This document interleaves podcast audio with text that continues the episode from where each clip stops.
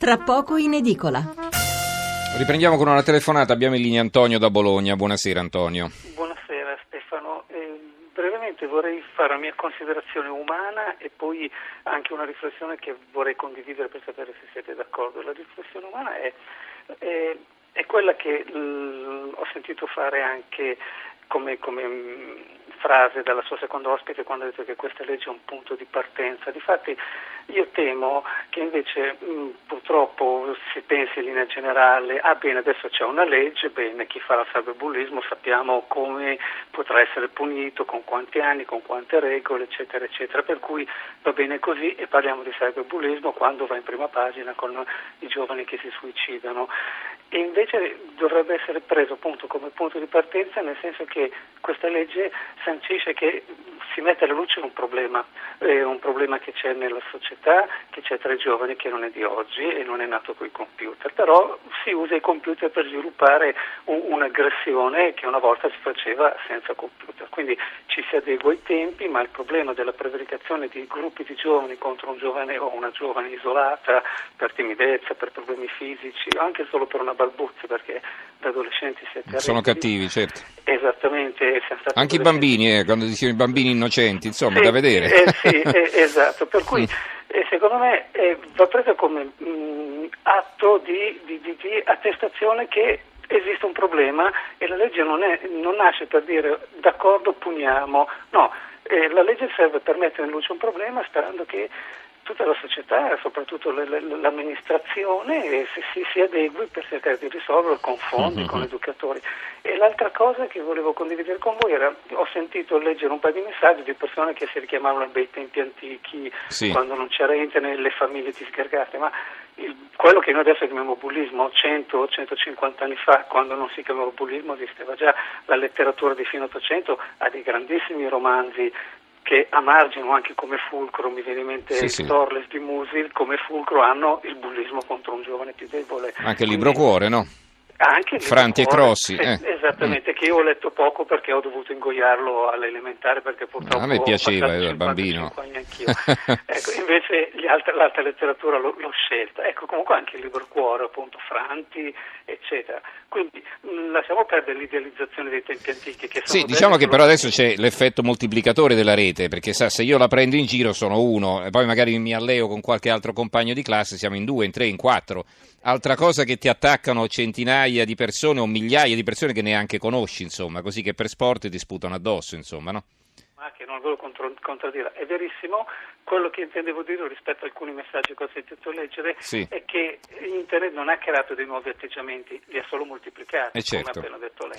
Benissimo, eh, grazie Antonio, grazie per la sua telefonata molto interessante. Allora, eh, un rapido commento dalle nostre due ospiti, poi vorrei rivolgere un'altra domanda eh, leggere qualche messaggio e poi ci salutiamo. Eh, senatrice Ferrara, prego. Sì, ma guardi, io credo che sia importante sottolineare nella legge il fatto che viene comunque identificato il problema, viene descritto di che cosa stiamo parlando, quindi il cyberbullismo viene definito e poi che c'è un tavolo interministeriale che è incardinato presso la Presidenza dei Consigli, del Consiglio che, po- che riunisce diversi ministeri e diverse autorità di garanti, oltre che genitori e anche studenti, e l'Agicom, quindi il Comitato dei Minori, perché effettivamente forse noi esponiamo anche molto alla violenza, su, su, al linguaggio di violenza che viene recepito spesso dai minori come un linguaggio di forza e quindi evidentemente dobbiamo un po' rivedere anche eh, attraverso varie azioni che non riguarderanno solo la scuola, ma guarde, riguarderanno per esempio gli aspetti di cura. Io adesso penso all'altra interlocutrice e quando abbiamo una persona molto vestata o anche un bullo, noi dobbiamo poi cercare anche di curarlo. Allora, eh, dottoressa Manca, eh, mi dica anche lei qualcosa su quello che c'ha, così, eh, che, su, sulle, sulle cose che ha detto il nostro ascoltatore poco fa, eh, insomma. Quello che è cambiato è soprattutto il discorso della velocità e della viralità, è per questo che la legge si è focalizzata soprattutto anche sul cyberbullismo, perché essendoci questa invasione all'interno della personalità diretta e da più persone in pochissimo tempo, gli esiti sono molto molto più gravi rispetto al bullismo e questo tantissimi studi scientifici lo dimostrano. Per cui bisogna puntare anche soprattutto non solo alla prevenzione ma anche alla rieducazione e non tanto al discorso punitivo, ma questo è importante che eh, nella legge viene sottolineato. Eh, è importante rieducare perché la punizione di per sé non va a rimuovere purtroppo le, le cause, tra virgolette, concedetemi il termine. Mm, però sono previste sanzioni a livello scolastico per gli autori delle minacce o degli insulti o soltanto non lo fare più, insomma, come, come funziona? No, eh. l'aspetto fondamentale è che è previsto uh, l'ammonimento, che è un provvedimento che è stato studiato appunto dalla senatrice Ferrara e da tutti i firmatari della legge per responsabilizzare e per educare comunque i giovani. Si, eh, significa che comunque c'è la possibilità, qualora ovviamente non ci siano dei reati ben definiti o una denuncia in corso, di eh, poter ammonire il questore, può ammonire e convocare il minore eh, e questo significa renderlo anche consapevole di, di ciò che, che, sta facendo e questo ammonimento rimane fino ai 18 anni. Allora, eh, qualche altro messaggio. Ugo scrive: Sono l'insegnante della provincia di Roma. Noi molto spesso abbiamo incontri con la rappresentanza della polizia postale che risultano molto efficaci per la comprensione dei problemi che i ragazzi incontrano nella rete. La polizia postale presta presta la sua disponibilità all'incontro gratuitamente. Fiorella da Rovigo, l'educazione nasce in famiglia, la scuola ti forma e tutte e due servono per crescere nel rispetto altrui e capire ciò che è giusto. Bianca da Roma, anche un cellulare può diventare un'arma impropria, fra le istruzioni per l'uso dovrebbero esserci le regole di rispetto e comportamento corretto. Ezio da Arezzo, per quale motivo non si è mai voluto affrontare seriamente nelle scuole, sin dalle elementari con riunioni con i genitori per un'informazione dell'uso corretto della rete, a cosa serve e i danni che può causare, andava fatto tempestivamente. Certo, si sarebbe anche potuto fare prima. Adriano ha 18 anni, mio padre mi ha regalato il fucile per andare a caccia insegnandomi a usarlo, ho regalato a 15 anni lo smartphone a mio figlio insegnandogli ad usarlo, gli strumenti sono uguali, entrambi fanno danni, vabbè. Allora, ehm, un, un'ultima domanda per eh, la senatrice Ferrara, perché insomma abbiamo più volte verificato in passato la difficoltà di togliere dalla rete immagini o anche pagine nelle quali si insultava qualcuno. Perché? Perché chi le gestisce, si chiami Facebook per esempio, è una società straniera, prende tempo, a volte fa finta di niente, si richiama la libertà di critica di espressione, deve valutare e così via. Allora questa, questa legge che strumenti in più fornisce alle vittime? Eh, coercitivi da questo punto di vista, perché qui eh, se si vuole intervenire seriamente bisogna obbligare a rimuovere certe pagine o no? Sì, guardi, noi abbiamo appunto eh, comunque avuto molti contatti con le aziende digitali prima di, nello scrivere questa legge e abbiamo trovato comunque, al di là del fatto che esiste effettivamente questa difficoltà che lei ha detto, cioè non hanno la sede legale in Italia, noi siamo prim- il primo paese in Europa che comunque ha posto delle condizioni, cioè ha, ha, ha creato un'alleanza educativa inserendo anche loro, quindi una corresponsabilizzazione che produrrà corregolamento all'interno appunto delle azioni che vengono fatte. E in questo corregolamento de- devono essere predisposti quei, eh, quei, dispositivi che servono ad allertare eh, in modo semplice, in modo facile, eh, allertare per poter rimuovere un contenuto. E a questo punto però c'è una legge che dice che quel contenuto, qualora sia veramente eh, un contenuto lesivo della dignità, un contenuto offensivo, eh, debba essere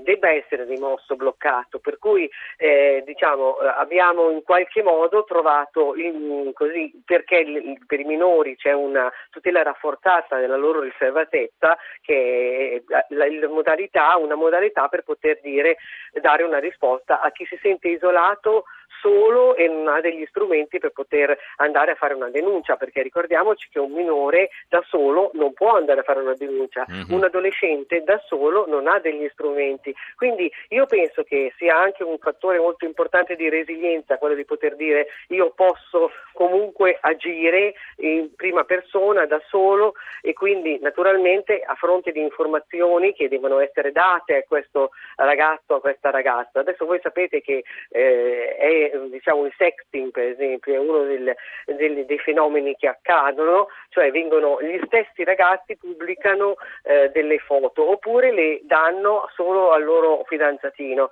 ma poi se le ritrovano virali nella, sul, sul eh, web certo. in queste piazze virtuali, che però sono piazze eh, che, che riescono a essere reali nella sofferenza che producono. Quindi sicuramente tutta quella parte che, lei, che è stata accennata anche nei messaggi, l'educazione uh, all'affettività, alla, all'emozione, quindi eh, che, che spesso non è eh, diciamo, eh, attra- mm, che si voglia dare una eh, colpa no? a, a, quelli che sono gli strumenti, mm-hmm. però mhm. questi strumenti creano distanza emotiva perché io sono dietro uno schermo e non mi rendo conto che cosa sta succedendo nel, nell'emozione dell'altro e quindi non c'è riverbero mm-hmm. e quindi non c'è sì, sì. Eh, una possibilità di empatia. Quindi questi ragazzi devono essere pian piano nella, eh, nella, eh, fin da piccoli lei diceva non sono innocenti, no? faceva questo commento, mm-hmm. possono essere anche molto cattivi, ma io penso che questo se eh, trasportato eh, a, a, a, livello di vis-à-vis, cioè vedo il mio compagno che sta male, se io mm-hmm. mi rivolgo a lui con una prevaricazione, Beh, certo. Mm-hmm. ecco, quindi è molto più importante che si riesca ad avere un'educazione che tenga conto che la tecnologia deve essere controllata dall'etica e quindi certo. anche allora, dalle relazioni significative. Allora, eh, l'ultimo messaggio che leggo è questo, Adriano, tutti Adriano ci chiamano stasera, si scrivono questo da Bari, però Altro che idealizzazione dei bei tempi andati, adesso è prassi abituale che un adolescente picchi un adulto, magari ad ombrellate, reo di averlo rimproverato. L'effetto moltiplicatore vale pure extra web. Lo smartphone è un mitra ed educazione e rispetto non esistono. Allora, eh, brevemente, dottoressa Manca, traiamo le conclusioni di questa nostra chiacchierata, molto interessante. Quindi, diciamo, un importante passo avanti questa legge, adesso bisogna agire nella scuola per implementarla, come si dice, no? con una brutta parola.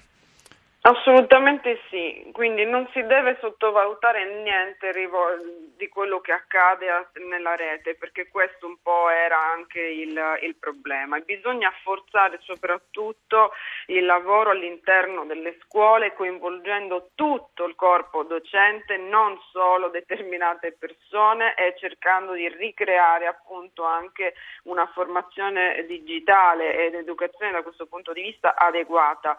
Si diceva prima dovrebbero esserci le regole di accompagnamento. Io sorrido sempre quando viene detta questa cosa perché le regole non si leggono quando ci sono anche di accompagnamento a tutto. No, la maggior parte delle persone anche quando pre- usano social network non hanno mai letto eh, i criteri e i codici di comportamento. Riflettiamo forse tutti un po' su questo atteggiamento e iniziamo a, a leggere anche le regole e gli adulti che sono i primi a non farlo, a educare educare anche i figli da questo punto di vista, direi.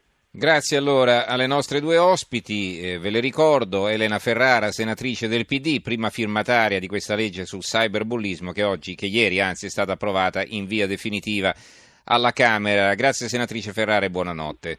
Grazie a voi. E buonanotte anche a Maura Manca, psicologa e psicoterapeuta e presidente dell'Osservatorio Nazionale dell'Adolescenza. Chiedo scusa, grazie dottoressa Manca. Ci risentiamo, grazie buonanotte a anche a lei. Buonanotte, buonanotte a In estremis la stampa di Torino, mi è arrivata la prima pagina, uno scudo per fermare i bulli del web, sì unanime la legge che punisce aggressioni e molestie per via telematica ai danni dei minori.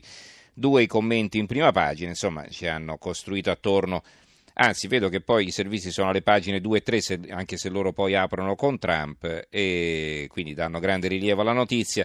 Il male nascosto che uccide i ragazzi fragili, un pezzo di Alessandro D'Avenia e poi di Linda Laura Sabadini, la necessità di educare i nativi digitali, che è un po' quello che ci siamo detti noi finora.